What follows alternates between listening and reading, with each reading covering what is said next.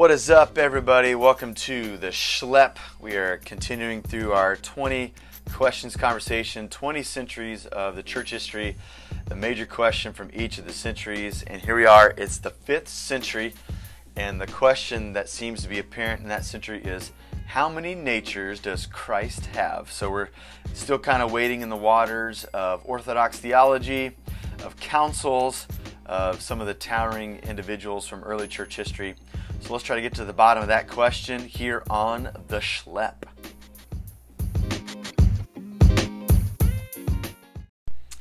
All right, all right, all right. Here we are in the fifth century, and we're grappling with the question that the church struggle with, which is how many natures does Christ have?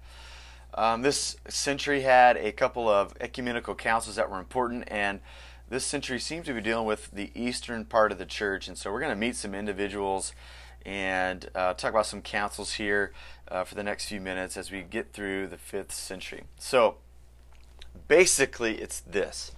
In the year 428, Nestorius was appointed a patriarch of Constantinople, which is the chief position, which is the center of the East Roman Empire, we call the Byzantine Empire.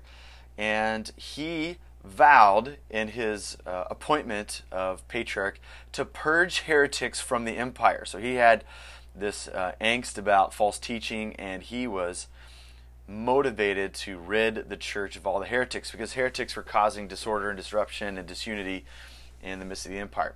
So he particularly pointed his efforts towards churches that incited schism within the church. But as he did so, um, he began to uh, perpetuate a teaching that caused quite the stir, which instigated some ecumenical councils. So here's what he believed he believed that certain Christian communities raised the pedestal of Mary too high.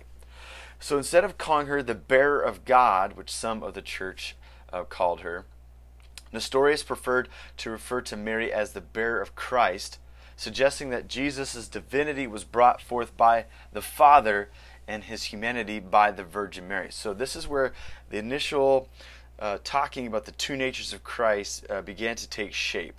So the divinity, Jesus in his divine nature, was by the Father in heaven, and his earthly humanity nature was brought forth by the Virgin Mary.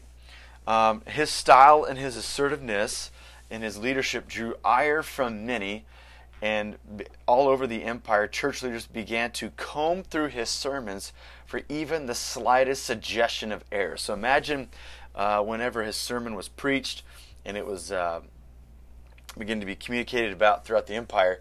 Imagine like he was like the roast, uh, the Sunday roast every single Sunday after every single sermon. So he was brought under some tremendous scrutiny. Um, and so as uh, they began to comb through his sermons, uh, they began to have some different camps within Eastern Church, and ultimately led to a couple of um, strategic ecumenical councils to continue to grapple with this question.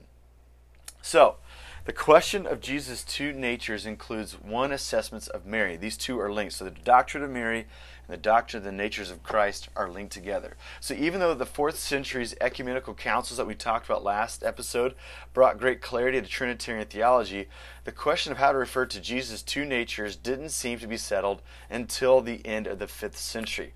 The big question was how are the two different natures of Jesus united? So the Council of Ephesus in 431 and the Council of Chalcedon in 451 sought to clarify these two main questions or this this one main question of the two uh, natures of Christ. So here's a side note: we got to talk about Eastern Orthodoxy in order for us to talk about these two councils. Um, we might think that Eastern Orthodoxy is what we would say monolithic, or they had a uniform thought. But there are some different nuances to this great big idea of Eastern Christianity. So you have three different strands. The first strand is Eastern Orthodoxy. We could also call it Byzantine, Nicene, or Chalcedonian. Um, or Chalcedonian, uh, they, they would basically say this there are two natures of Christ. They're joined in what we call a hypostatic union, which is a, uh, a major Greek word in uh, theology studies, hypostatic union. And so the two natures of Christ, when they are merged together, uh, or, or when they're brought together, there's no change to their natures, there's no fusion, nor is there a separation. So the catch all term there is a hypostatic union. So that's the Eastern Orthodox. The Church of the East, which is different, uh, is Assyrian or Nestorian or Persian. They would say this that there are two natures of Christ, that, that Christ's divinity comes from the Father, Christ's humanity comes from Mary. They are united without being mixed.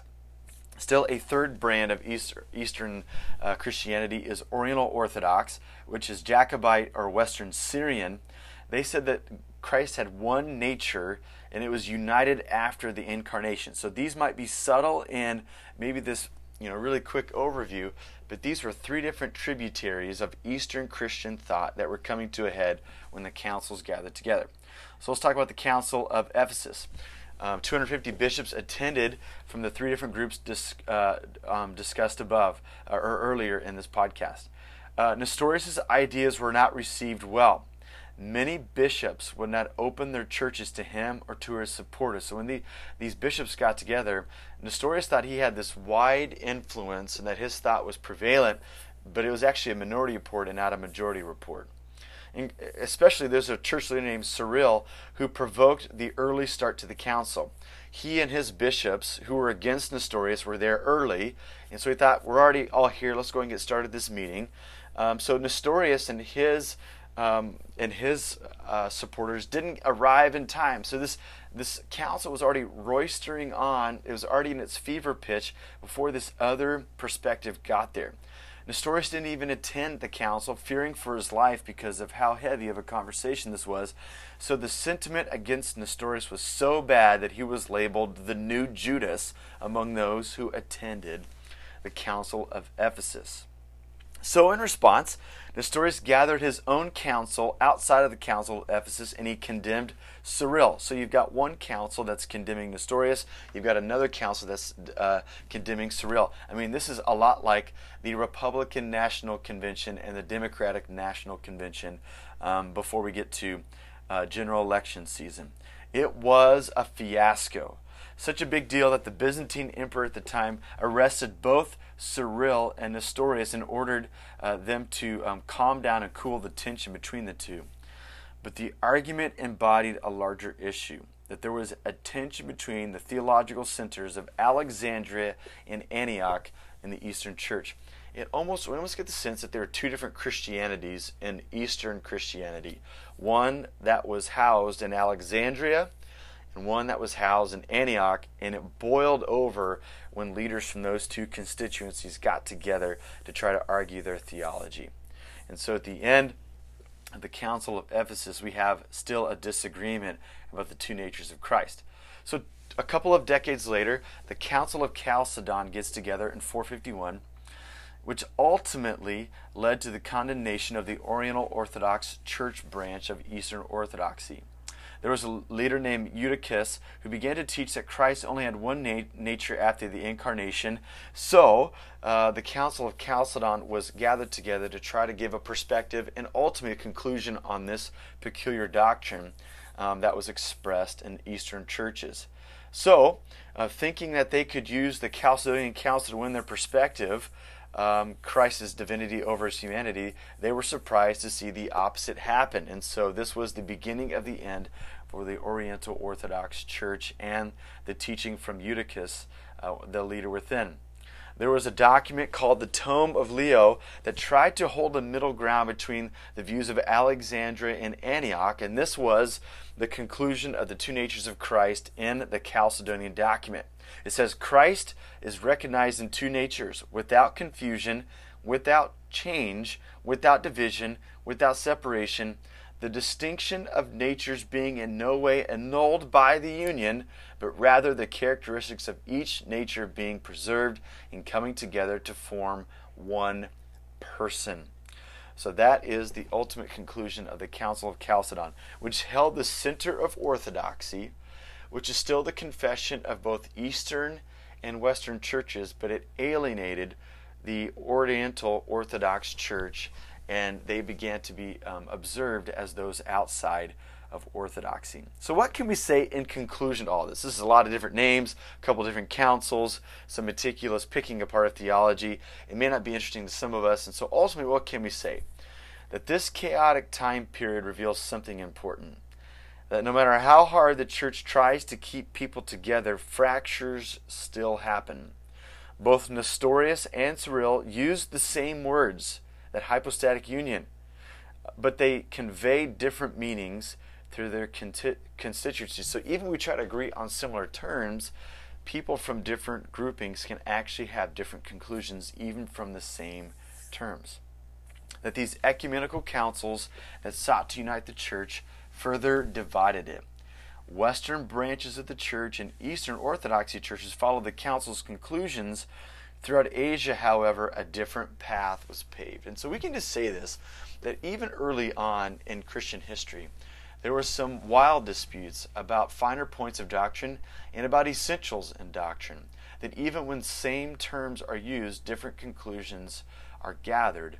And so ultimately, what this can teach us is that from early on, there seemed to be the emergence of not just one Christianity, but several Christianities. But leaders were trying to hold the center in unity, and there are also leaders within the church that were pushing towards division.